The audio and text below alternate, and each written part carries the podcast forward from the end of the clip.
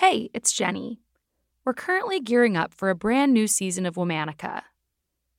Until then, we're bringing you our favorite episodes featuring villains, troublemakers, magic, and mystery in honor of October.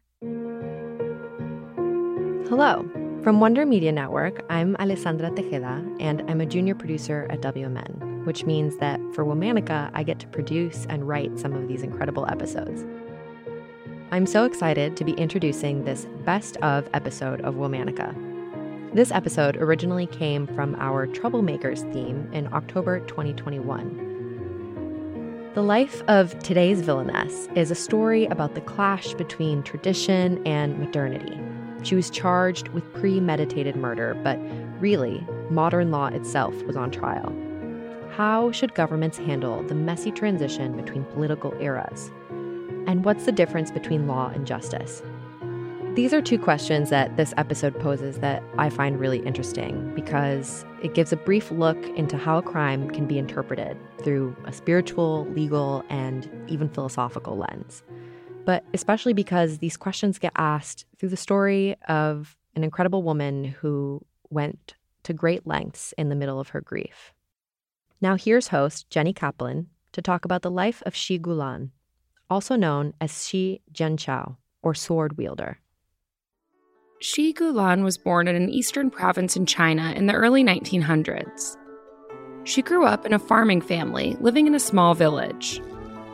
Though her life started unremarkably, the end of the country's final imperial dynasty, the Qing Dynasty, was fast approaching. China was undergoing a period of drastic change.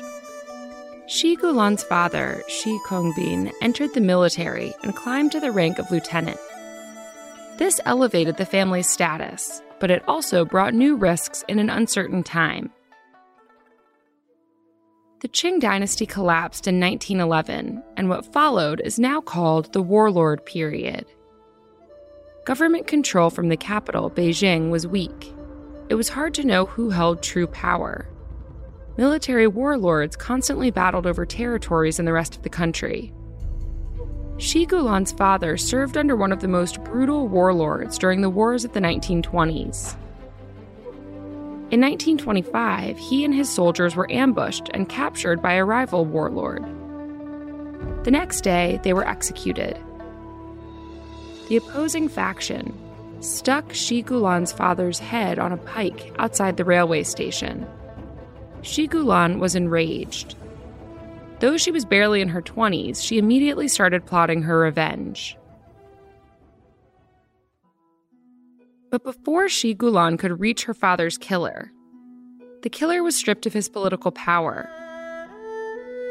He eventually retired to the city of Tianjin and became a member of the Buddhist lay clergy. But Shi Gulan didn't care about her father's killer's retirement.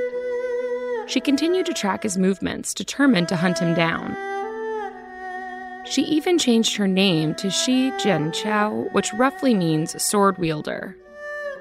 Shi Jianqiao moved to Tianjin and pretended that she wanted to join the recitation hall where her father's killer worked. But really, she wanted to join so that she could learn his schedule. On November 13, 1935, Shi Jianqiao walked into a prayer meeting and shot her father's murderer 3 times as he led the recitation. It had been 10 years since he killed her father. As onlookers panicked, Shi Jianqiao calmly said, "I have avenged the murder of my father. Do not fear. I will not hurt anyone else, nor will I run away." Shi Jianqiao confessed to the crime and let herself be arrested. She distributed booklets that explained her actions, contained poetry dedicated to her parents, and apologized for getting blood on the shrine. She signed the booklet, Female Avenger, Shi Jianqiao. Such a clear-cut murder went straight to trial, but it was obvious from the start that Shi Jianqiao was a public relations master. She orchestrated the perfect dramatic scene and the perfect publicity packets to capture the public's attention. The crime, inspired by ancient tradition, brought a very modern amount of media coverage.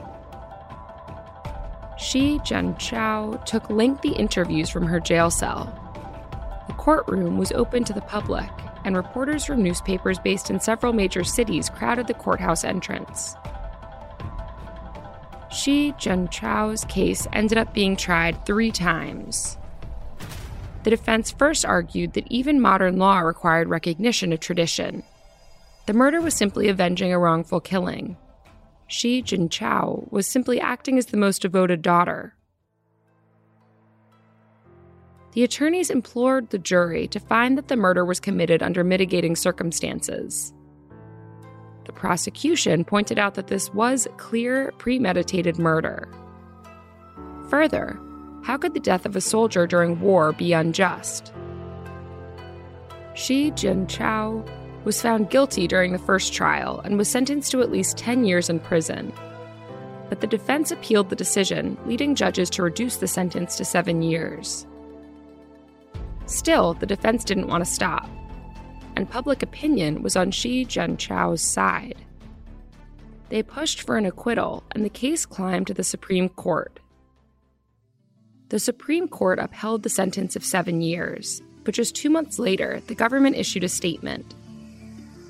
It declared that Shi Jianqiao's actions, quote, constitute a violation of criminal law, but if we consider that she was a lone woman acting upon filial thinking and with little regard for her own personal safety, then her intent merits commiseration and the extraordinary circumstances are forgivable. Shi Jianqiao had been pardoned. After the pardon, Shi Jianqiao went on to live a normal life, even through a revolution in 1949 that once again overhauled China's government.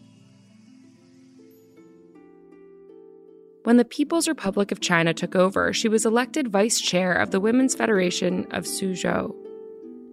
Then, in 1957, she was appointed to a key political committee in Beijing.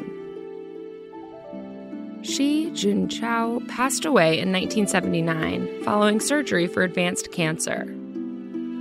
Her ashes were buried in Suzhou City. Shi Jianqiao's crime has been the subject of moral and legal debate for decades. Is a soldier dying during war unjust? Should someone who's reformed themselves be held responsible for past actions? Whether or not her actions were morally justified, Shi Jianqiao's independence and determination represented a surprising leap outside the gender expectations of her day.